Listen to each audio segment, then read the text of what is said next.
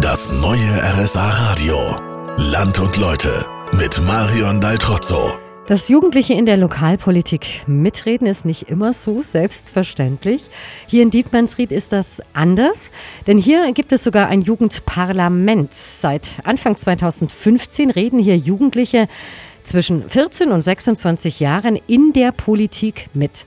Michael Munz ist einer von Ihnen. Äh, hallo Michael, dürft ihr auch mitentscheiden dann in den Gemeinderatssitzungen? Wir haben kein Stimmrecht im Gemeinderat, aber wir haben ein Sprachrecht. Wenn Sie im Gemeinderat, in der, meistens in der Sozialausschusssitzung, um jugendrelevante Themen geht, dann haben wir auf jeden Fall das Recht zu sagen, dass einer von uns hingeht, da dann zu sprechen und unsere Meinung dann darzulegen im Gemeinderat. Was ist genau eure Aufgabe als Jugendparlament? Also wir sind natürlich dazu da, die Jugend in Dietmar-Tried zu fördern, zu unterstützen, die, den jeweiligen Verein und die verschiedenen Vereine.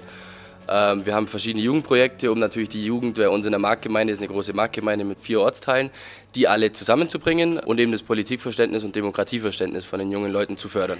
Und bei euren Sitzungen kommt ihr da auf einen gemeinsamen Nenner? Seid ihr da immer einer Meinung? Also wir hatten die ein oder andere Diskussion, da waren, die, waren wir sehr verschiedener Meinung und da wird es dann auch mal so gesagt, wo man dann auch mal sagen muss, okay, jetzt ist es auch wieder gut.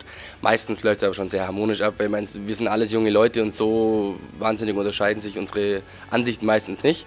Beim einen oder anderen gab es dann schon äh, mal Auseinandersetzungen, aber so soll es ja sein. Das gehört auf jeden Fall dazu. Von der politischen Jugend gehe ich jetzt weiter zur naturverbundenen Jugend hier in Dietmannsried. In einer halben Stunde treffe ich die Pfadfinder.